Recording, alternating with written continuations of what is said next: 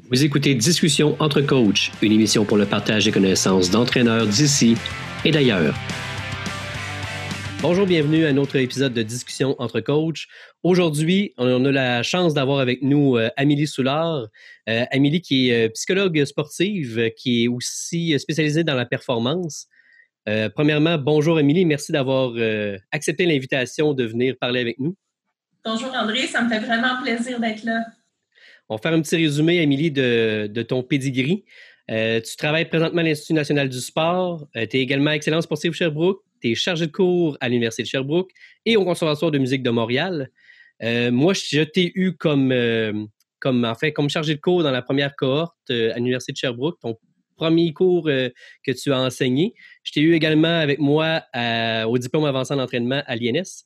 Puis tu m'as fait une évaluation 360, fait que ça se fait un petit bout qu'on se connaît toi et moi?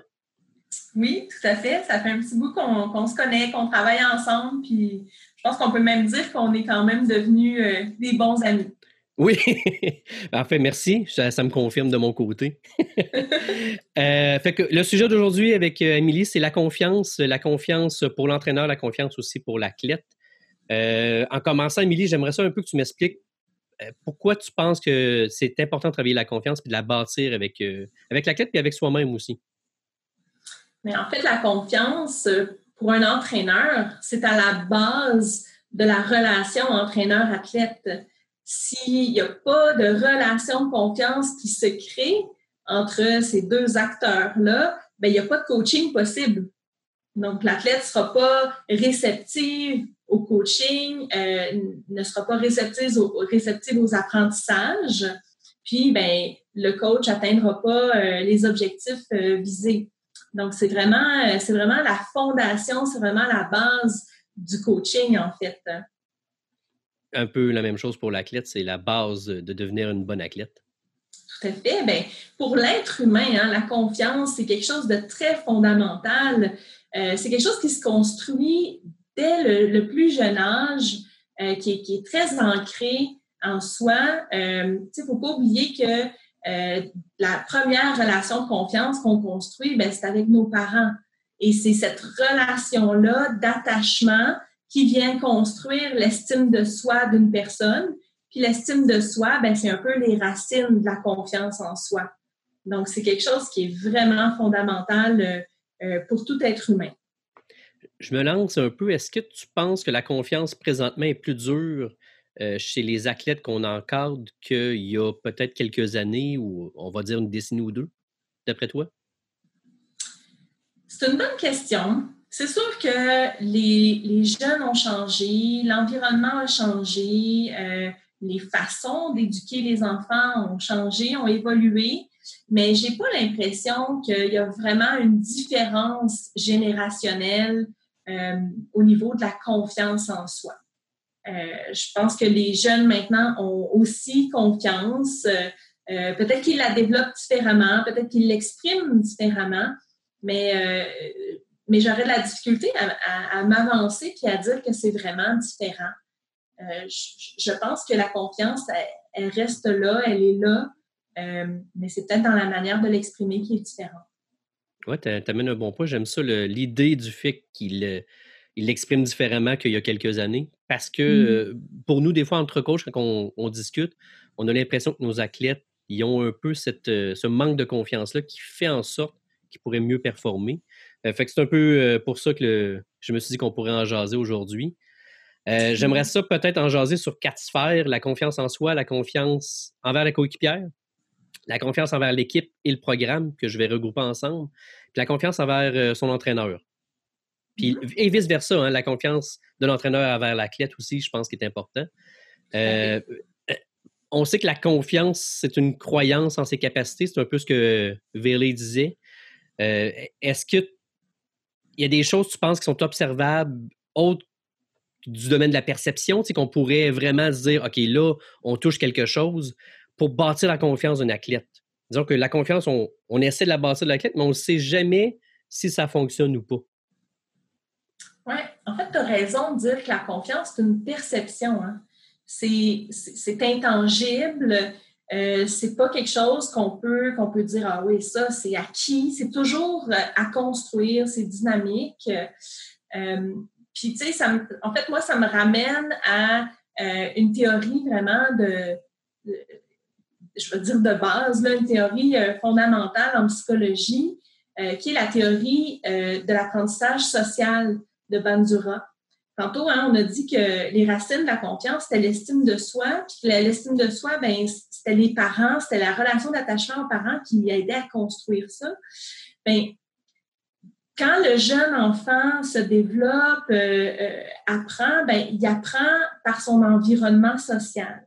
Il apprend d'abord par observation, par imitation. Quand il voit que d'autres personnes qui sont significatives pour lui, des gens qui lui ressemblent, auxquels il peut s'identifier, sont capables de faire des choses, euh, ben lui aussi, le jeune enfant se dit, ben moi aussi, je serais capable si j'essaye. Donc, c'est vraiment le, le fait d'être, de, naviguer dans l'environnement social, d'observer les gens qui nous entourent, qui nous donne la première étincelle de confiance, la première, le premier ingrédient pour se dire Ah ouais, moi aussi, je serais capable de faire ça. Puis quand on se dit ça, ben on l'essaye. Puis si on essaye, ben là, il y a deux possibilités. Soit on réussit, soit on échoue. Fait que la réussite, c'est le deuxième ingrédient. Si je réussis à faire quelque chose que j'avais jamais fait avant, ben là, ça me donne un boost justement de confiance. J'apprends que je suis capable de faire ça. Ça s'inscrit dans ma, mémoire, cette expérience-là, puis je peux toujours y revenir après. Hein, quand, quand je suis face à une situation nouvelle ou que j'ai un doute, ben, je peux toujours repenser à ce moment-là, cette expérience-là où j'ai vraiment réussi. Puis, ça me redonne confiance. Donc, l'observation, le, succès, la réussite. Euh, le troisième élément de la confiance, c'est la persuasion sociale, c'est-à-dire, ben, les gens qui m'entourent justement puis qui sont significatifs pour moi, si eux croient en mes capacités de réussir, qui m'encouragent, puis qui me disent qu'ils m'aiment, puis qui croient en moi, mais ça aussi, ça augmente ma confiance. Puis finalement, ben, le quatrième ingrédient, c'est quand je le fais, ben, comment je me sens? Est-ce que je me sens bien quand je fais ça? Parce que quand on réussit quelque chose, en général, on se sent bien, euh, physiquement, mentalement. Et, et, plus je vais me sentir bien, plus je vais avoir le goût de le refaire, plus j'augmente mes chances d'avoir des réussites. C'est comme un cercle vertueux, tout ça. Ces quatre ingrédients-là sont présents. C'est ça qui fait grandir la confiance. Fait que, tu comment on développe la confiance chez quelqu'un? Mais c'est en mélangeant ces ingrédients-là, en fait. Je sais pas si ça répond un peu à ta question. Ben, euh, ben en fait, là, on comprend un peu comment la confiance se, bâtit. Comment je peux le percevoir, moi, comme entraîneur, que ça fonctionne? tu vois, de mon côté, j'ai ajouté à mon cahier d'athlète euh, la partie euh, confiance en soi. Fait qu'elles doivent se noter 1 euh, à 10 ou 0 à 10, sa confiance, mais ça reste encore une fois de la perception par elle-même, puis c'est eux qui me le notent. Est-ce que moi, il y a une façon comme entraîneur que je pourrais me dire, OK, là, je pense que la confiance, on, rentre dedans. Là? Oui, mais je pense que le plus grand signe ou un des, des signes les plus importants, c'est que l'athlète va avoir le goût d'essayer des choses, va avoir, euh, va être capable de prendre des risques. Puis des risques, ça peut être toutes sortes de choses. Ça peut être justement essayer des nouvelles choses, mais ça peut aussi être se montrer vulnérable. Ça peut être, euh, euh, changer ou adapter ses façons de faire. Donc ça aussi, ça, ça, ça représente un risque. Donc, si la personne elle est capable de prendre des risques, est capable de s'adapter au changement, est capable de faire face à la nouveauté, est capable de, de, ben, de, gérer ses émotions aussi, parce que cette nouveauté-là, ce risque-là, ça génère bien sûr de la peur, du stress. Si elle est capable de bien gérer ces émotions-là, mais ben, ça, c'est des signes de confiance en soi, je pense. Puis l'entraîneur a un rôle euh, primordial, je pense, à jouer dans l'augmentation de la confiance d'un athlète. Euh, est-ce que, est que ce rôle-là c'est vraiment toujours sur la perception? Disons que l'athlète, je, la félicite, euh, je, trouve qu'elle fait bien les choses, je lui montre. Euh, est-ce que je suis convaincu qu'elle pense que j'ai confiance envers elle? Bien, comme on disait tantôt, ça, c'est un, des aspects. Hein. c'est la persuasion sociale. Si tu, tu l'encourages, tu lui dis que tu crois en elle, tu lui donnes du, du feedback, de la rétroaction positive, c'est une des, un des ingrédients de la confiance. Mais il y a aussi tout le travail que l'athlète doit faire par elle-même. C'est un, travail de, connaissance de soi, d'apprentissage de, de, ses propres patterns de performance, de ses propres habiletés, de ses propres ressources. Puis ça, ben, l'entraîneur a un rôle à jouer parce qu'il peut guider l'athlète dans ces apprentissages-là, mais la partie, la, grosse partie de l'apprentissage, c'est l'athlète elle-même qui doit le faire.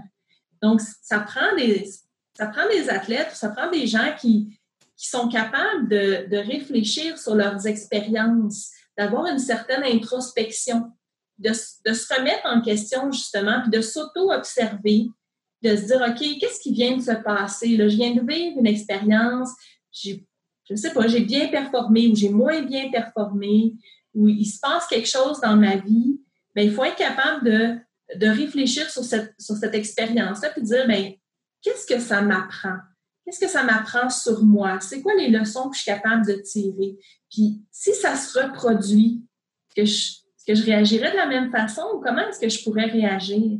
Ça aussi, tout le retour sur l'expérience, ça, c'est un, un catalyseur de confiance quand on est capable de prendre connaissance de, des apprentissages qu'on a faits, ben comme je le disais tantôt, ça s'inscrit dans notre mémoire. Puis lorsqu'on rencontre d'autres événements, on est capable d'y référer de dire Ah, mais oui, j'ai déjà vécu une situation semblable, j'avais réussi à faire ça.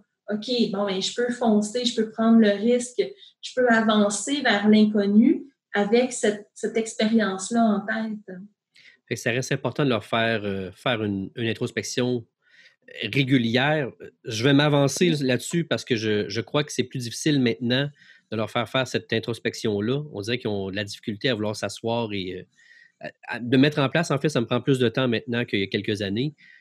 Est-ce que le cahier d'athlète, c'est un outil? On, le comprend. Est-ce qu'il y en a d'autres outils, tu crois, qui pourraient être utiles à l'athlète pour faire cette introspection-là? Tout à fait. Ben, le cahier d'athlète, en partant, je pense que c'est un outil, euh, c'est un outil super important parce que justement, euh, ça, guide. Ça guide l'athlète sur sa réflexion en posant des questions, en faisant faire des exercices. Au moins, on, guide la personne euh, vers là où on veut l'amener. mais je pense qu'un un autre outil très important, en fait, c'est vraiment la discussion de s'asseoir euh, avec nos athlètes. Euh, puis, tu sais, je sais que la plupart des, entraîneurs qui nous écoutent, vous êtes peut-être des entraîneurs de sport collectif, hein, comme toi, André, en, volleyball, mais, mais même en sport collectif, de développer une relation un à un avec chacun ou chacune de nos athlètes, euh, d'avoir cette conversation-là, de poser des bonnes questions qui vont stimuler la réflexion. Puis, dépendamment de la maturité de l'athlète, ben des fois, ça des fois, ça cliquera pas tout de suite. On, on, va lancer des pistes, on va poser des questions, mais la personne n'est pas prête encore peut-être à, répondre à ces questions-là. Mais on a semé quelque chose, on a semé une graine, la réflexion va se continuer. Puis c'est peut-être la semaine d'après, le mois d'après, c'est peut-être même des années après que la personne va faire comme Ah ouais, c'est j'ai cheminé, j'ai réfléchi à ça, puis c'est vrai, euh, je me rappelle de cette conversation-là. Des fois, il est un peu trop tard. la conversation un à un, là. je pense que c'est l'outil le plus important. Est-ce que euh, dans cette conversation-là qu'on a sur l'introspection, c'est bien de noter des choses pour que ça, ça reste ou tu laisserais plus souvent libre euh, la réflexion à la clé que ça vienne un peu d'elle, le processus? Ça dépend des gens. Il y a des gens qui ont besoin d'écrire pour processer, ça va les aider à réfléchir. Euh, il, y a, des gens qui ont besoin de dessiner, de gribouiller. Euh, chaque personne est différente. Il y a des gens qui vont être très euh, auditifs, qui n'ont pas besoin de prendre de notes. Ils vont poursuivre la, réflexion de manière vraiment intellectuelle. Donc, chaque personne est différente. L'écriture, c'est un outil intéressant, mais ce n'est pas nécessairement l'outil de tout le monde. Fait que laisser l'athlète libre de, de trouver son outil à elle, en fait. Oui, vraiment. Euh, la confiance, ça semble très, très dur à construire, en fait, pour un athlète.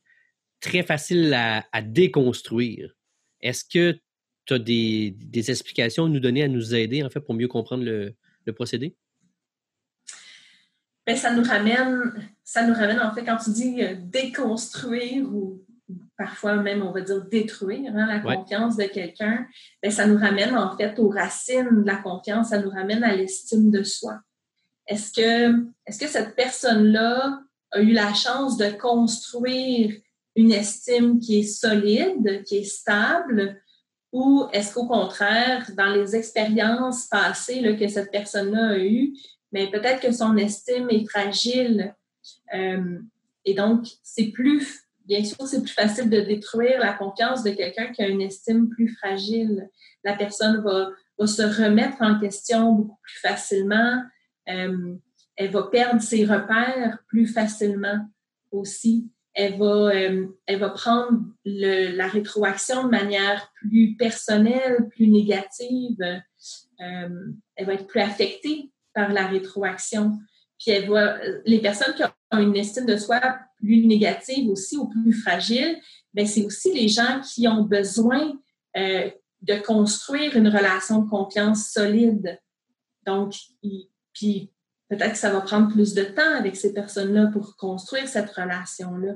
Donc, euh, donc oui, c'est, c'est vrai quand on dit que c'est plus facile de déconstruire la confiance que de construire la confiance, mais ça dépend vraiment de l'estime de soi de chacun. C'est fait que l'estime de soi serait évaluée pour voir si ça peut l'aider. Parce qu'au volleyball, on a une complication un peu avec les règlements. On a six joueuses qui jouent sur le terrain. Normalement, on a le droit à six changements. Si on a une équipe de, disons, 14, ça fait beaucoup de joueuses qui ne jouent pas durant un match, mm-hmm. euh, ce qui peut affecter, j'imagine, leur confiance à elles, euh, même si c'est pas nécessairement parce qu'ils sont mauvaises, mais bien parce qu'il y a des joueuses qui font un travail différent ou que la chimie avec ces joueurs-là sur le terrain aide à gagner un petit peu mieux. Est-ce qu'il y, a des façons d'aider cette joueuse-là qui est sur le banc, qui joue moins, à garder sa confiance? Tu vois, ça, c'est quelque chose d'assez intéressant, André, parce que qu'est-ce qui fait que le fait d'être d'être sur l'équipe, je vais ça l'équipe de réserve, de ne pas être sur l'équipe partante, Qu'est-ce qui fait que ça, ça détruit la confiance de quelqu'un? Ça devrait pas. sais, si on a été clair, si l'entraîneur a été clair dès le départ sur c'était quoi les règles pour faire partie de l'équipe partante, c'était quoi ses attentes, c'était quoi son, sa façon de fonctionner, ben à ce moment-là, ça se peut très bien que je me retrouve sur l'équipe de réserve, mais mais il y a peut-être une place pour moi, il y a un rôle pour moi quand même. Et, c'est ça qu'il faut qu'il soit communiqué.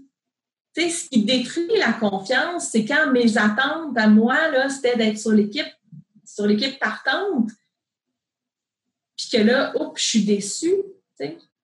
Puis que là, je me retrouve, puis bon, qu'est-ce que je fais là finalement? Tu sais, je fais de la figuration sur le banc. Mais c'est peut-être parce qu'il y a quelque chose qui n'a pas bien été communiqué au départ.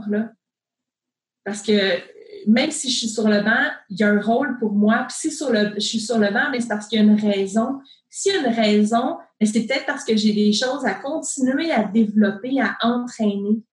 Bien, ça, il faut que ce soit communiqué.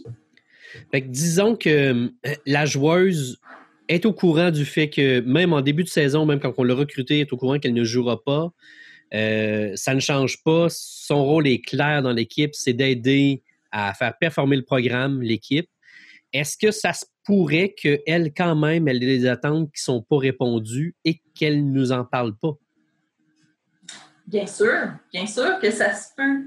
Mais justement, quand on construit cette relation de confiance-là, ben, on augmente les chances qu'elle nous en parle. Euh, si elle nous en parle pas, il y a une raison. Est-ce que c'est parce que justement elle a peur de, elle a peur de, se faire euh, de se faire rejeter? Est-ce que c'est parce qu'elle se sent pas à l'aise? Est-ce que euh, peut avoir toutes sortes de raisons. Est-ce que ça est-ce que ça ramène justement à des expériences passées où elle a vécu peut-être des échecs? Euh, mais si on arrive à construire cette relation de confiance-là, ben elle va s'ouvrir sur ces éléments-là, puis on va pouvoir l'aider à cheminer là-dedans, on va pouvoir l'aider à, à, changer sa perception, euh, peut-être. Est-ce que ça se peut que ce soit encore, on revient à l'estime que tu nous parlais tantôt, euh, parce qu'elle, son estime n'est pas très bonne, puis elle se dit, parfait, moi je suis sur le banc, c'est ça, je suis la moins bonne de l'équipe, et ce rôle-là qu'elle se donne dans sa tête aide pas la relation de confiance qu'on peut avoir avec elle et sa relation de confiance envers elle-même.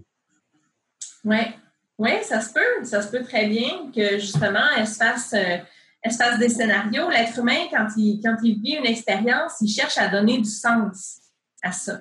Et donc, quelqu'un qui n'a pas une estime de soi très stable, très solide, ben, va souvent donner un sens négatif aux événements qu'il vit. Donc, de se dire, ben justement, c'est parce que je suis pas bonne, c'est comme si ça vient renforcer l'image qu'on s'est donnée ou la croyance qu'on se donne qu'on n'est pas très bon, justement. Donc, euh, donc oui, tu sais, c'est tout à fait possible que c'est ça qui se passe. C'est tellement dur parce qu'on joue dans les perceptions. Hein? Fait puis c'est dur parce que euh, on ne sait pas ce qui se passe dans leur tête et on n'est pas devin. Puis souvent, ils, vont croire que l'entraîneur devrait savoir ce qu'elle hmm. ressent. Fait que c'est une partie qui est, moi, je trouve qui est un petit peu tricky dans, dans la bâtir la confiance avec un athlète. Euh, souvent, ils nous disent ben, Tu aurais dû venir m'en parler, mais on n'est pas au courant de ces faits-là, nous. Tout à fait.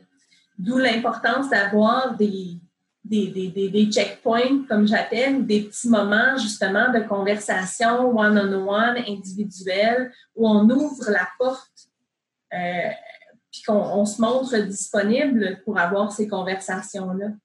Et puis qu'on pose les bonnes questions si on a, euh, si on, a un doute ou on voit quelque chose qui se passe, mais qu'on pose la question ouvertement.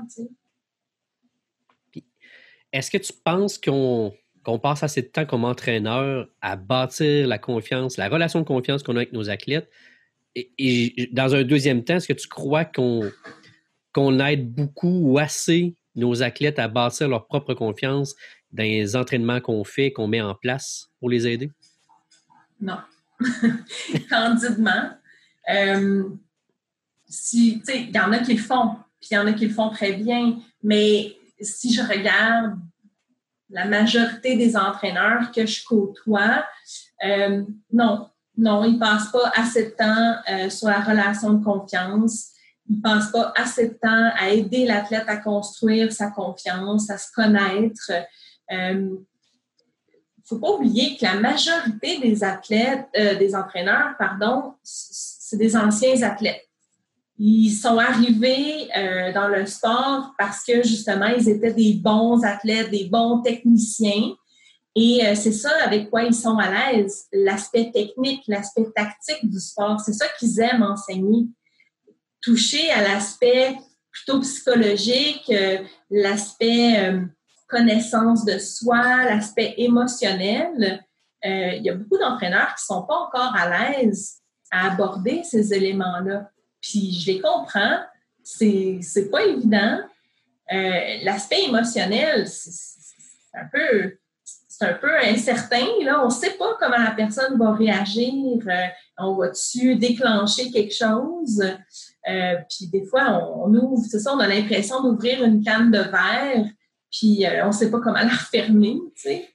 que je, les comprends, les entraîneurs qui ne sont pas à l'aise à aller dans cette direction-là. Mais ça fait en sorte que, ben non, on passe pas assez de temps à construire la confiance avec nos athlètes, puis on aide, puis on les aide pas non plus à construire leur confiance parce que ça fait en sorte que on se montre moins vulnérable, moins authentique. Euh, puis il y a des choses qu'on ne dit pas, ou il y a des choses qu'on assume qu'ils vont penser ou qu'ils vont connaître, euh, et, on n'aborde pas ces choses-là. Donc, voilà, c'est c'est candide comme réponse, mais non. ça passe beaucoup par la communication entre l'athlète et l'entraîneur. Dans un collectif, euh, ben, comme au volleyball, c'est toujours plus, euh, en fait, plus difficile parce que la plupart des entraîneurs ne sont pas à temps plein euh, au Québec. Alors, ils passent une heure et demie, deux heures, deux fois semaine quand ils sont chanceux. Est-ce qu'il y a des moyens en pratique rapidement de créer au moins des liens de confiance? Euh, tu sais, que tu pourrais, des petits trucs que tu pourrais nous dire, euh, par exemple, juste saluer l'athlète, j'imagine que ça, ça, crée un lien. Hein? C'est la base, hein? c'est vraiment la base. Mais ben, ça nous ramène en fait à, euh, une théorie de, la relation entraîneur-athlète qui a été qui a été formulée par Sophia Jowett, un modèle, si je peux dire, là, de la relation entraîneur-athlète, qui est ce qu'on appelle le 3C plus 1. Euh, selon cet auteur-là, euh, il y a trois composantes essentielles de la relation entraîneur-athlète. Euh, la complicité avec l'athlète, hein, donc la, proximité, la disponibilité, le fait qu'on aime travailler ensemble, qu'on est capable justement d'aborder des, sujets plutôt personnels justement avec l'athlète, qu'on connaît la personne derrière l'athlète. Donc, c'est la, proximité ou la complicité, la complémentarité, euh, le fait qu'il c'est un bon match entre comment moi, comme athlète, j'aime être coaché, puis comment mon entraîneur coach. Donc, les, comportements attendus versus les comportements euh, démontrés. Euh, puis le troisième, ben, c'est la concertation. Le fait justement d'être capable de communiquer, de se parler pour établir des objectifs communs d'être d'accord sur qu'est-ce qu'on va viser ensemble, puis comment on va travailler ensemble. Donc, ça, c'est les trois C. Puis le plus un, ben c'est le un, c'est l'engagement. C'est ce qui englobe le tout. C'est est-ce que les deux parties, les entraîneurs et les athlètes, sont d'accord pour construire cette relation-là. Puis ils, comprennent que ben, une relation, ça prend du temps pour se construire. Puis il faut mettre de l'effort, il faut s'engager dans ça si ces ingrédients-là sont présents, moi, je pense qu'on a un bon terreau fertile pour, euh, pour la confiance. Mais souvent, il manque un ou des éléments. La communication, ben, c'est aussi, euh, aussi le lien là, dans tout ça. Euh, il ne peut pas y avoir de complicité s'il n'y a pas de communication. Il ne peut pas y avoir de complémentarité s'il n'y a pas de, communication. Il ne peut certainement pas avoir de concertation. Donc, tu parlais tantôt, c'est ça, de communication, mais c'est un des ingrédients essentiels.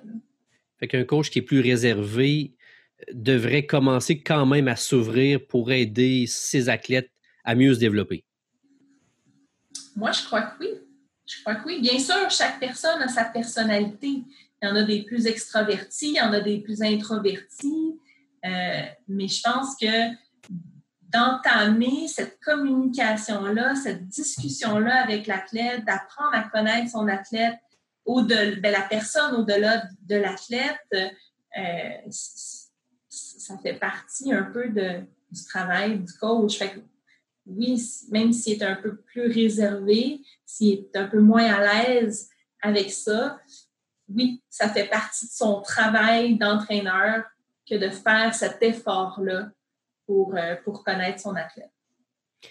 Euh, puis pour le, développement de, la confiance en soi chez l'athlète, euh, on a des athlètes en fait qui nous arrivent des fois avec des, demandes, puis on se dit tout le temps, est-ce que ça vaut vraiment la peine? mais ce qui se passe dans sa tête, si exemple au volleyball, la fille elle se dit, moi j'ai besoin de, faire 100 réceptions de service avant de me sentir à l'aise. Puis l'entraîneur lui dit ben, Tu n'as pas besoin de ça, tu en as juste besoin de 10 pour te sentir à l'aise. Est-ce que c'est jouer un peu contre elle? Est-ce qu'on devrait lui laisser la chance de faire ses 100? Je ne sais pas si tu comprends un peu où je veux aller. Ben, c'est une croyance. si, si l'athlète a cette croyance-là, puis que c'est ça qui, qui la met en confiance, ben, moi, j'ai l'impression qu'il faut y aller petit à petit. Puis peut-être qu'on va réussir à, à changer cette croyance-là. Hein. Peut-être que ça, parce que des croyances, on peut en avoir des vraies, mais on peut en avoir des fausses aussi. Puis si c'est une fausse croyance, ben on peut, doucement arriver à ça, mais, on ne change pas des croyances comme ça. Tu sais, c'est déstabilisant. Là. Donc, il faut y aller petit à petit. Il faut faire vivre à la, à la des succès. Si elle a toujours réussi en faisant tu sais, 100 répétitions avant de se sentir à l'aise, ben c'est sûr que le souvenir qu'elle a en mémoire, c'est ça, la référence, c'est ça. Mais il faut, lui, il faut lui permettre de vivre des succès avec une autre référence. Fait que, tout doucement, on peut, on peut l'amener à, changer un petit peu ses façons de faire, et ensuite faire un retour avec elle et dire OK, comment tu t'es senti à ce moment-là? Ça a bien fonctionné quand même. OK, ben parfait. Est-ce que tu serais d'accord pour qu'on le, on le réessaye? C'était peut-être un coup de chance, mais on va le réessayer. Donc, c'est la théorie des petits pas hein, pour, pour changer les croyances.